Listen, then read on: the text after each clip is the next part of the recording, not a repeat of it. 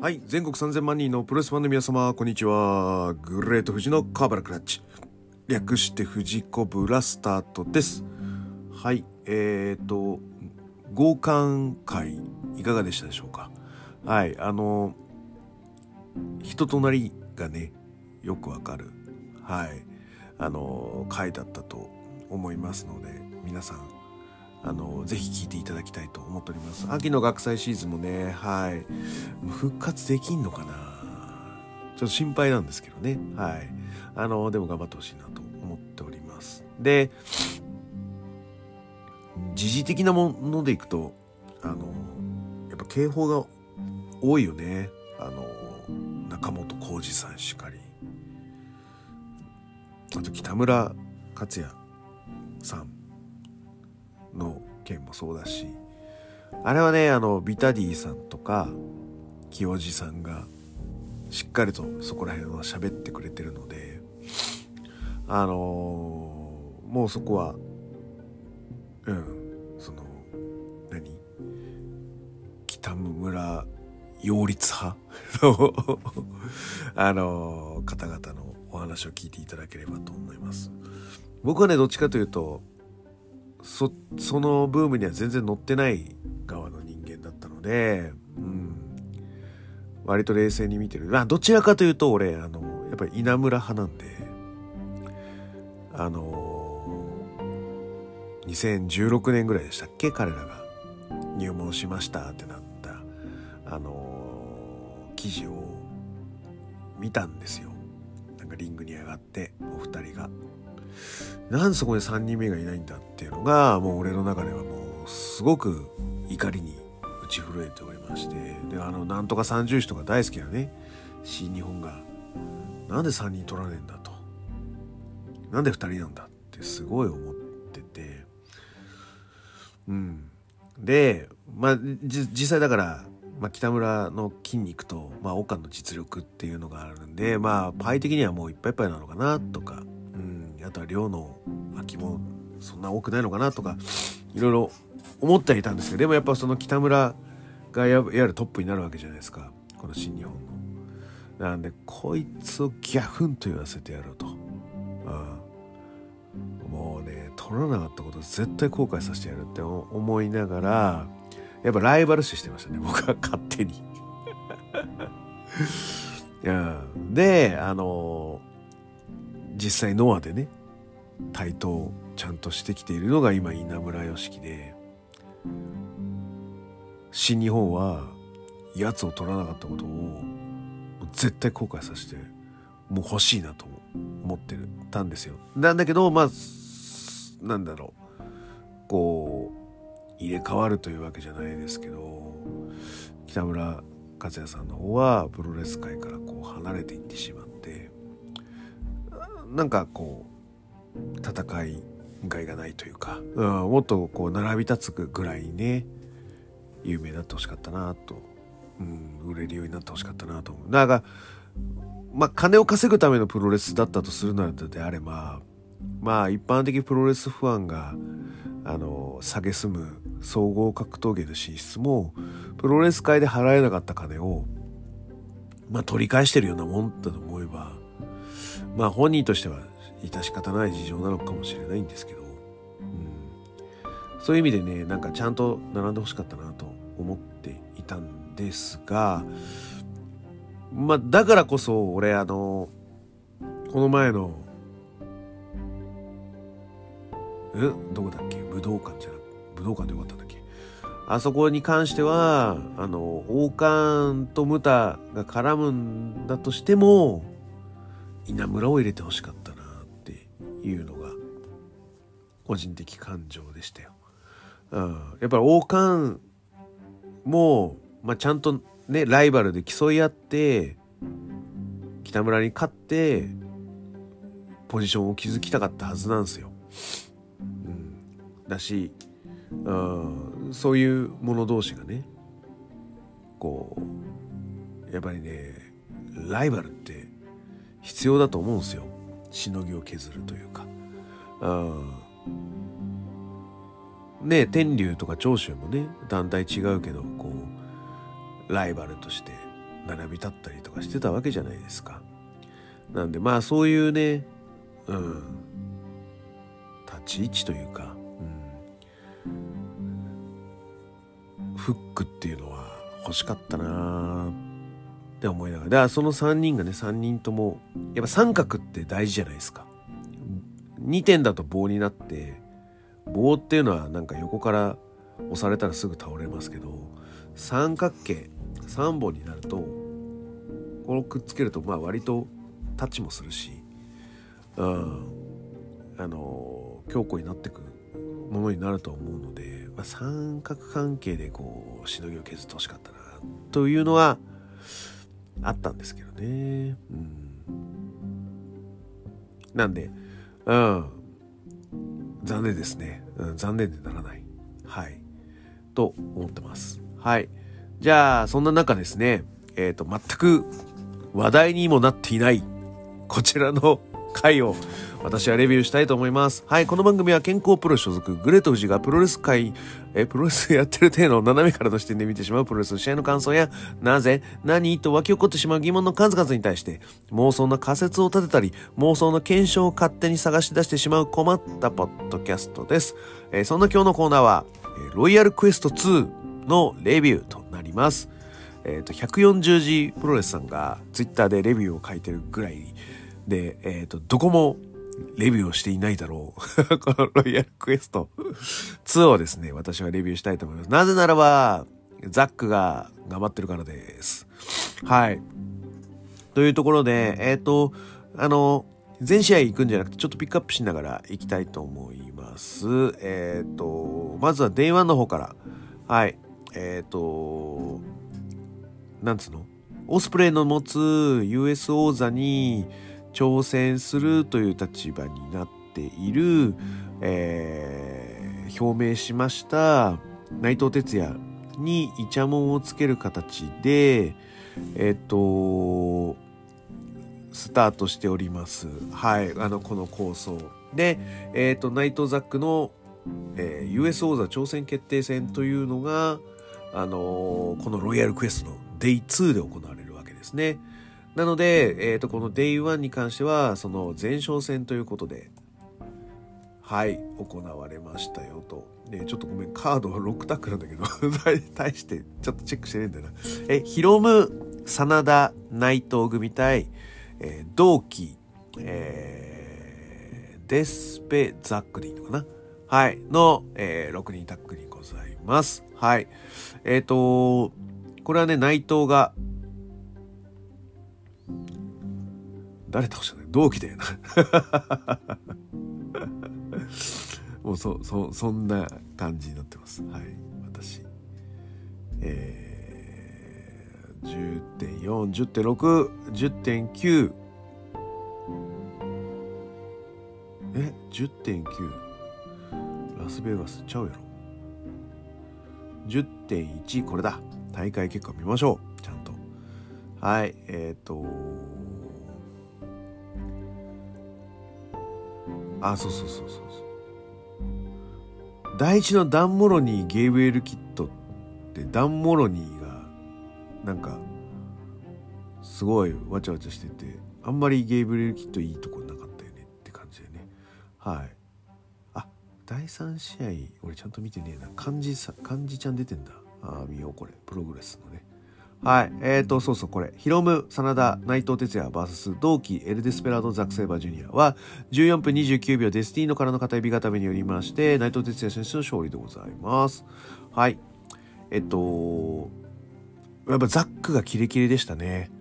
はい。あの、ヒロムのティヘラをこうキャッチしてそのまま、あの、アンクルに行くとか、あの、割といいなと思ってます。はい。で、やっぱりこの内藤とザックのストーリーって、なんだかんだやっぱりオリジナルというか、独自性があるなってやっぱ思いながら見てましたね。はい。良かったと思います。はい。えーと、続いてが、えーと、セミだな。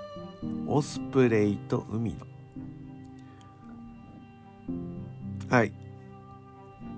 スペシャルシングルマッチ、ウィル・オスプレイ VS 海野翔太は15分30秒レスリーレフリーストップによりまして、ウィル・オスプレイ選手の勝利です。はい。えっと、ね、親父がレフリーってどういう気持ちなんだろうね でもグッドシェイプになっててすごいいいなと思ってます。なんかちょっと一時期太ってたでしょ？うん。あのメディアが取材しないからかどうか知らないけど。やっぱ太るとなんかみっともなくなるんで、やっぱ海野はね、あんま太っちゃダメだと思います。はい。うん。あの、スライディングヨーロピアンアッパカットとか良かったと思いますよ。うん。あと打撃の、なんか、なんかオスプレイに負けないようにして、まあ、ちょっと背伸びしてるような打撃にはなるんですけど、打撃良かったと思います。ああ、だからオスプレイの作りが良かったんだと思います。ちょっとやっぱライバル的な感じにやっぱ作り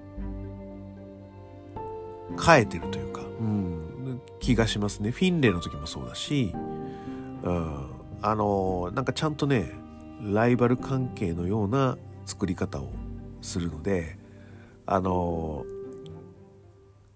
なんだいつも上から目線またはあの受けからスタートするまあ、あの、岡田のプロレスっては、まあ割と俺はジャイアント馬場とか全日っぽく見えてて好きなんだけど、あの、対等対等にしていくっていうのはやっぱ棚橋の線の結び方になるんで、オスプレイの作り方は、まあある意味新日本のイズムなんじゃねえかなと思ったりしますね。うん。もうだってあの海野となんかもうすでに名勝負数え歌みたいな作りの雰囲気になってるしね。まあすごいなと思ってます。うん。ただあのクロスローズ行って裏ブラディサンディ行ってオリジナルスイングネックブリーカーの流れあそこちょっとだれてるでしょ、うん、あれが本来の海野のリズムなんだと思うんだ。あれを、まあ、もうちょっと改善するというか、うん、その畳みかけであのリズムなんでまあなんか技のチョイスまあだからその頭頭頭で一点いってるんだと思うんだけどもうちょっと貯めて作るのかもうちょっと詰めて技をこう構成変えるのかねなんなんだろうなわちゃわちゃしないような感じに作り変えたらいいのかなとは思いましたけどね。うん。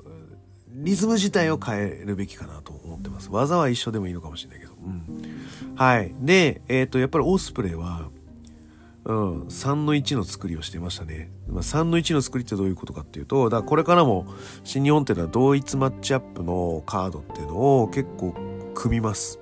で、ナイトザックなんてもう何回やってんだって、7回とか8回とかやってんだと思うんだけど、1回で終わるような詰め込み方をしちゃうと、まああとだから、1回目が良かったね、あとはだんだんし、り切れトンボになってきたね、みたいな感じに思われても嫌なので、どっかで、こう、余白を残すとか 2B コンティニュー感を作って次の試合の方が、まあ、より重めの技をセットできるっていう作りにあえてするのが3の1の作り。まあ、いわゆる3試合やるうちの、まあ、3部作のうちの、まあ、第1部っていう作り方。オスプレイはちゃんと、この、ヒドゥンブレードでもそうだし、ストームブレーカーも使ってない、ただのエルボの連打で終わらせてるということで、3の1の作りをしてるなと、さすがですね、と思いましたよ、というところです。はい。メイン。1日目ね、デイ1ですね。はい、えっ、ー、と、IWGP タック選手権試合、えー、キャッシュウィーラー、ダックスハウト、FTR 組対カエル・フレッチャー、マイク、マーク・デイビスの OG オープンの試合は31分59秒ビッグリグからの片指固めによりまして、あ、ビッグリブリグなんだ。はい、シャッターマシンじゃないんだね。シャッターマシンって言えなかったんだ、実況が。ビッグリグが出てこないんだね。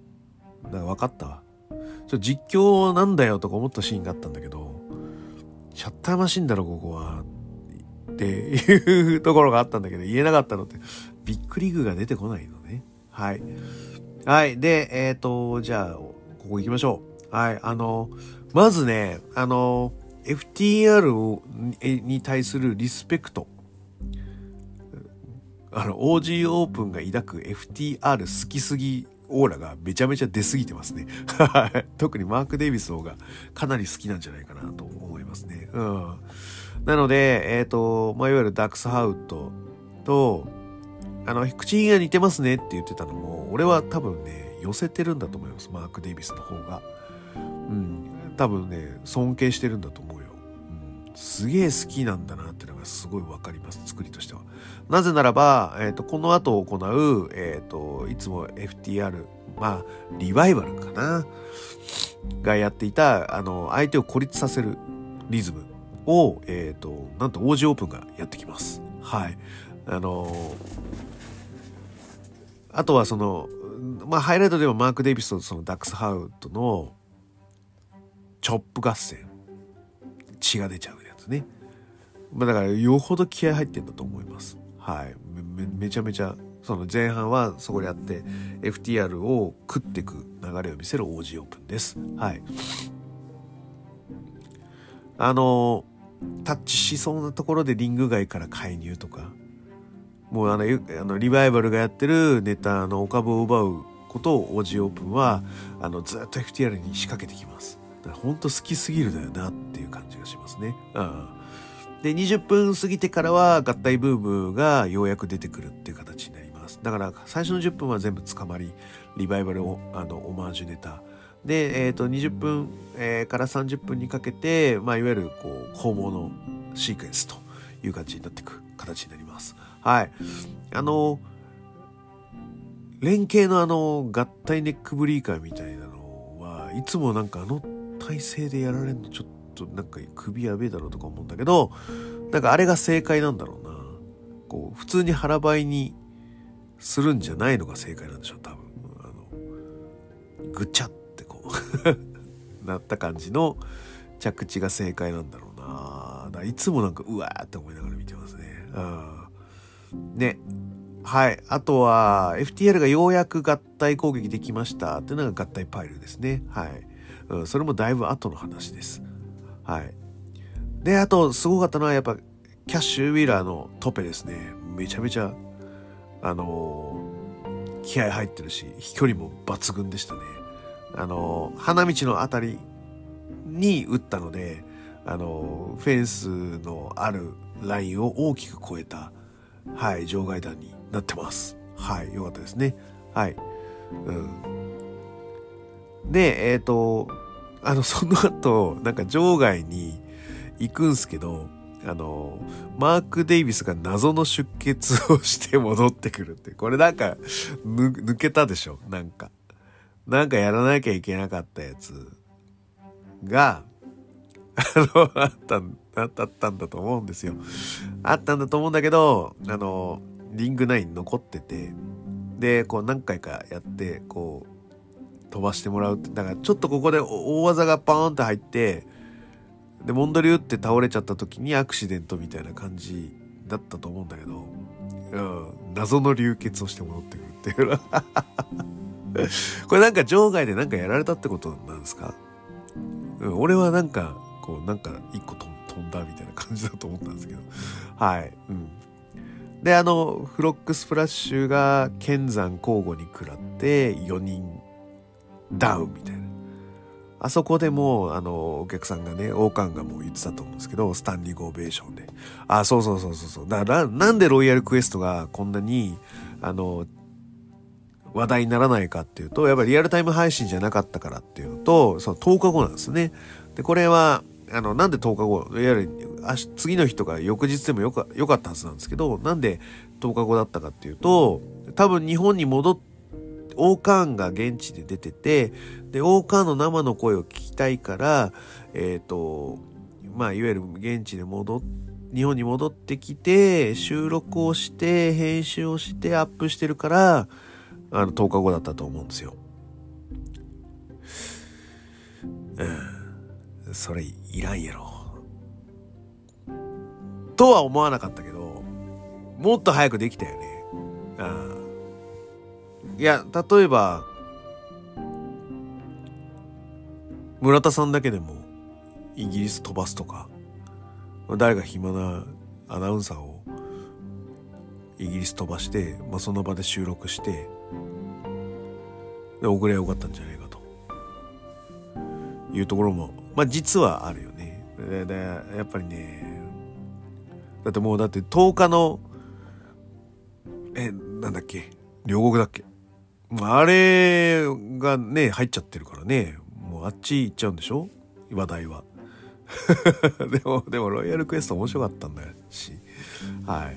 で、あの、ロイヤルクエスト1は、なんだっけ、たと、た、確か石井と健太がやって、健太が、こう、飛んじゃったやつだよね。あの、ジャーマン、投げっぱジャーマンの攻防で。俺は、あの、健太のレスリングスタイルが大幅に変わったというか、腹をくくった試合が、あの、試合以後ね、うん、もうこれはもうラストチャンスだみたいな感じの、あの、ブーストのかけ方になったので、ロイヤルクエストの、うん、キー試合というか思い出に残る試合は、ワンというと石井健太だったはず。で、えっ、ー、と、まあ、その後ね、えっ、ー、と、ロイヤルクエストじゃないけど、2月に、えっ、ー、と、ブリティッシュヘビーでね、オスプレイとザックがやって、オスプレイが勝ったって。でイギリスの試合ってやっぱりこう、僕はイギリス成分が欲しいタイプの、あの、プロレスファンなので、めちゃめちゃ大事なんですよね。はい。はい。な、なんで、そんな中で、そうそうそうそうそう、その、あの、王冠がね、こう、OG オープンは、まあ、いわゆるこうお客をスタンディングオベーションさせる熱狂を、えー、巻き起こす実力のある選手だっていう言い方を、まあ、序盤にしててでこのその付録交互ややられでこうダブルダウンというか全員ダウンみたいな感じの時にお客さんはスタンディングオベーションで「頑張れ頑張れ頑張れ頑張れ」みたいな感じになったと。まあだから乗せたってことだよね。うん。まあ確かにそうおっしゃる通りでございますと。なんで、グレートーカンの解説は全然良かったとは思うんだけど、そうなんだ、もっとこれがもっと早くできてたら、アップできてたら、全然違っただろうに、と思いながら、はい、見てました。悔しいと思いながら、こんないい試合を、リアルタイムじゃないなんて、みたいなね。はい、うん。で、えっ、ー、と、お切手破りのシャッターマシンを、えー、やってきますね。はい。で、あの、実況解説がそこで出さないんですよ、シャッターマシーンって。なんだよとか思いながら、俺もあの無知なんだな。今ビッグリーグって名前なんだね。それ出てこなかったんだよね。で、王冠が、あの あの、振りを入れてあげてるんですよ。あ、これ、あれだろう。あの、あいつらがやってるやつだろうとかっていう助け舟を出してあげてるんですけど、あの、正式名称を実況の二人は言わないっていうね。解説、実況の解説言わないっていうね。はい。やばいことになってる。でも僕もあれは言えなかった。ビッグリグって出てこなかった。シャッターマシンって言っちゃったと思うんでね。シャッターマシンは NG なんでしょ多分。あれは。WWE 時代の技なんで。ね。あの。だからまあ、だからプロってそういうの難しいんだよね。うん。権利問題があるからな。うん。大事ですね。はい。あの、そうそうそうそう。で、その後ダブルのシャープシューターだよ。ここはあれだよ。リバイバル VSDIY ですよ。で、あれ、その後って、また DIY とやってる時なのかなんだか知らないけど、あの、お前、お前、タップするんじゃない、タップするんじゃないかってカツ入れて、あの、ロープブレイクまで行くシーンあれ多分やってたのかもしれないなと思うんだけど、ちょっと記憶いなくて、リバイバル。俺が、俺、俺の記憶に残ってるのはあのシーンだよね。皆さんご存知のあの、あの、タップしたやつね。あの、タップするなーってやってんだけど、あの、やべやべ、無理無理ってタップしちゃうやつ。うん、あれを思い出しちゃうんだよね。うんでもやっぱ負けた方の試合を思い出して、でもやっぱりやっぱ OG オープンはなここでその俺その多分リバイバルがそのブレイクまでしたっていうシーンはちょっと覚えてなかったので OG オープンがリバイバルを超えるっていうシーンを、まあ、演出的に作ったのかなと、まあ、その時はちょっと思ったりはしたんですけど、うん、やっぱりなんかやっぱ大好きなんだなって思ったリバイバルのこと。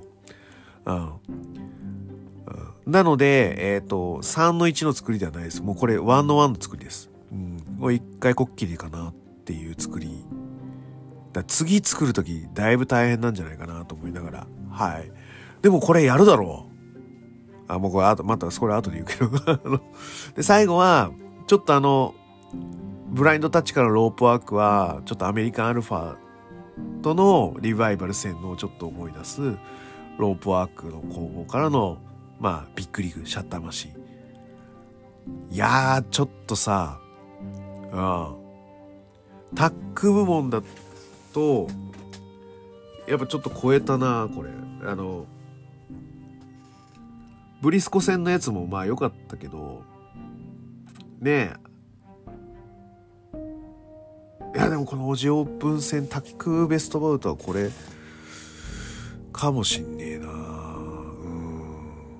ん。ね。えてかこれでもそうそうこのさこう一回こっきりみたいな作りしちゃって大丈夫なのかなと思って。絶対あのタックリーグやるでしょ IWGP の。でも多分決勝戦これでしょこの2つ。じゃないとダメでしょ。日本でタックリーグ決勝戦リバイバルリバイバルじゃねえや FTRVS オジオープンじゃないと暴動起こりますよこれ っていうぐらいあのすごい試合でしたいやー楽しかったはいということで、えっ、ー、と、Day1 はこれにて終了になります。じゃあ、一回切って Day2 の方行ってみましょうかね。なので、やっぱりなんかちょっと、えっ、ー、と、グレード富士のコブラクラッチでは、あの、他のポッドキャスター様の CM をお待ちしております。音声ファイルを送っていただけましたら、えっ、ー、と、この曖昧まで、えっ、と、CM を流させていただきたいな、なんて思っております。はい、じゃあ、続きます。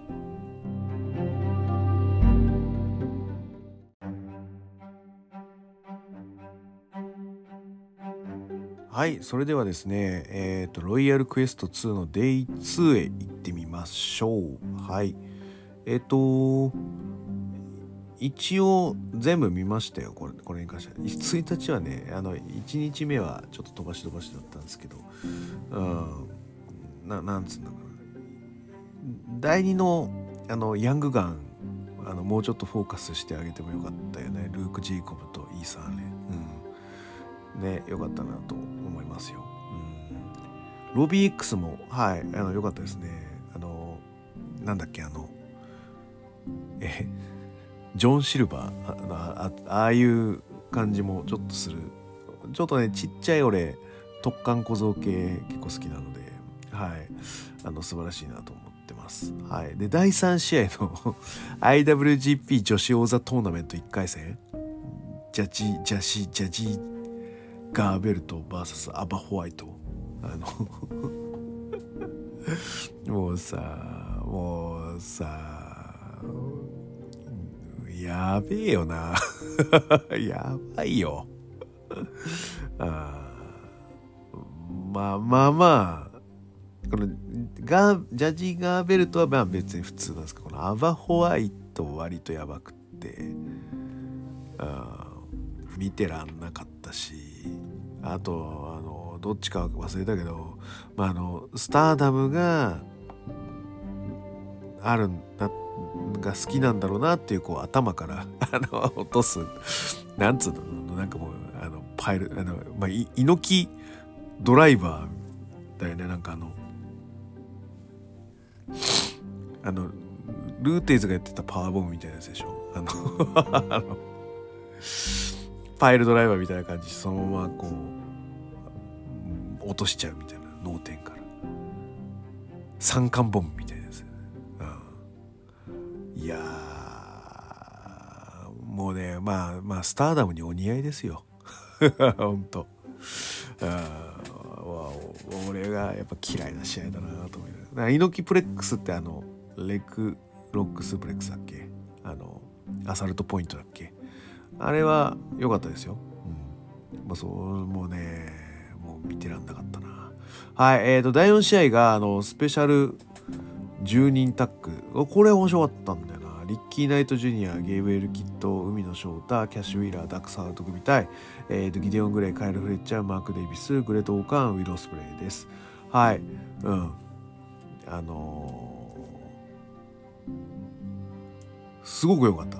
あの、えなんだそのオスプレイ海野のその絡みも、まあ、いわゆるダイジェスト版凝縮って形にして割とそつなくやってたしあの FTR オージーオープンの並びもそうだしであのゲイブがとそのこのなんだリッキー・ナイト・ジュニアがちょこちょこっとこう入ってくる感じも、うん、よかったよ。うん、で最後は王冠が締めるっていう形で、うん、ギデオン・グレイのあのなんつうのダメダメさ加減っていうののそのチョイスもいいしだ割とそうなんだよな。異質な作りなんだけどしっかり仕上げてきたっていう形なんでやっぱりもう腕前がすごいとしか言いようがないね。あオスプレイのコントロール力とかいやでもやっぱオスプレイのコントロール力じゃないかなここら辺の部分で。うん素晴らしいと思いました。はい。えっ、ー、と第5の6タックまあまあまあだよね。はい。で第6の岡田ティトティト良かったですバットティトティトはい。あのなんつうの本領発揮したんじゃないの？っていう話です。はい。でえっ、ー、とセミが石辻ですね。はい。17分なんだ。ねトゥーマッチでしたね。あの辻がミドルキックを使うこと自体は俺は別に反対はしないんですけどあの制度ならやめた方がいいって思いますね。あのサッカーボールキックもそうなんですけど。あの制度ならやめた方がいいな。うん。いやちゃんと習ってちゃんとこう打つんだったら全然俺はいいですよ。あの体でミドルっていう感じになるんですけどでもあれはちょっとちょっとダサいな。うん。だしちょっとこの石の作るのがちょっと埋まっすぎたかなっていう感じですね。だからうん。もうちょっと頑張ろうと。はいえー、とメインが、えー、内藤哲也 VS ザック・セイバージュニアスペシャルシングルマッチ21分5秒ディスティーノからの片指がためによりまして内藤哲也選手の勝利でございます。はい。うん。やっぱりザックの入場がグッときましたね。歓声も沸き起こってたし久しぶりにメインイベントみたいなはい。感じがすごく良かったですね。はい、うん、序盤はやっぱじらし合いと怒らせ合いでお互い挑発するあの小ネタを入れながら作っていきますね。はい。でザックは腕詰めをベースにして、えー、相手をいたぶっていく感じですね。はい、内藤はもうあのキーで出てくる中盤のあのバックエルボー。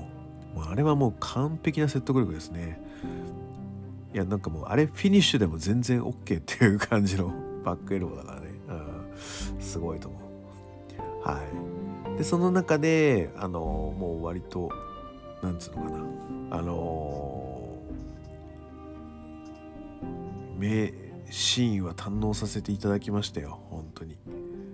ああでやっぱクラーキーキャット行く時やっぱすごかったよね。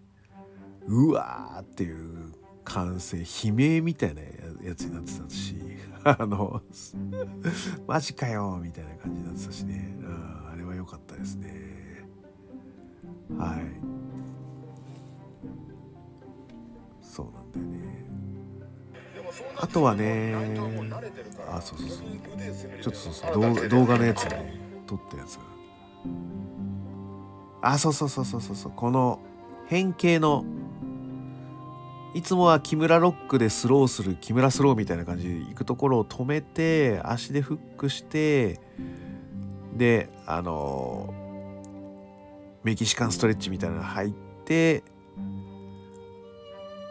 やる感じで、ね、あれあのくるっとまたいであの相手を前転させちゃうとあのホーガンがあのたまにあの新日本プロレスってこうだろうみたいな感じでの砲丸くるくるのあの あの砲丸ムーブみたいなやつになるんですけどそこをね回さないでこうまた下のところにぶち込んでいくっていうのがやっぱすごかったですね。はい、うん、であのそうそうそうそう。腕いってこうグリグリグリグリやる大好きですね。はい。ので、えっ、と、持ってきましたね。で、やっぱ最後は、まあ、ちょっと、まあまあ、あの、オリジナリティがあったかと言われてればそうではないんだけど、うん、あの、コリエンドからの、はい、ディスティーノでしたね。はい。うん。ということで、オスプレイ、内藤が11.5になるのか、大阪。っていうんだったらさ、やっぱツイッターでもうあの書いてる人いたけど1.4ザ・コスプレだったら行くぜ。1.4ドーム。ザック・ダニブラという線はなきにしもあらずかなとは思ってるんだけどそれでも行くんだけどでもザック・コスプレだよ。今までこう関東圏ね国さんがいつも言ってる関東圏でザック・コスプレイをやれっていうね。はい。あのー、ここで切るかと。まあいわゆるそう 2days が 1day になったので 1day 落とせないわけですよね。でなるべくやっぱり集客パンパンにしたいのでやっぱり呼び水としてはやっぱりビッグマッチカードをつなげていくことになるんじゃないかなと思ってて。でオスプレイはチャンピオンであるというのであれば US 王座はつけた方が面白いわけですよ。でそうするとやっぱり第一候補はやっぱりザックなんじゃないかなって思ったりします。だだオースプレイケニーが来るのかオースプレイケニーでザック・ダニブラ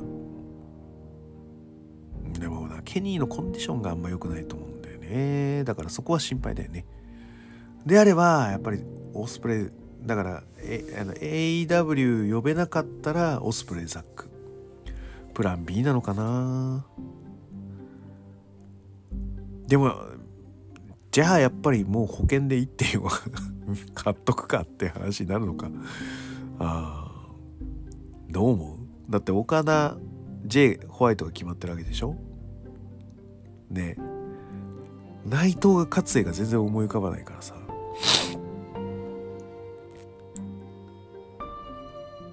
オスプレイ中心で回っちゃう気がするんだよね。そうするとやっぱオスプレイ。ね。ケニー。オスプレイ。ザック。どっちでも動員力はあるでしょう。まあケニーの方が動員力が高いか。だ呼べればだからプラン A はオスプレイケニーだよね。でプラン B がオスプレイザックだと思うんだけどプラン B でいいよ俺は。ザック・ダニブラだったら、まあ、ザック・ダニブラやった後にオスプレイ・ザックを、まあ、両国かなんかでやってくれればそれでもいいよ。いいよそれでも。な。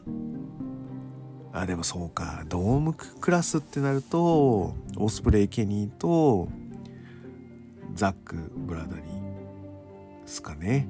はい。内藤・モクスリーとかないでしょだって。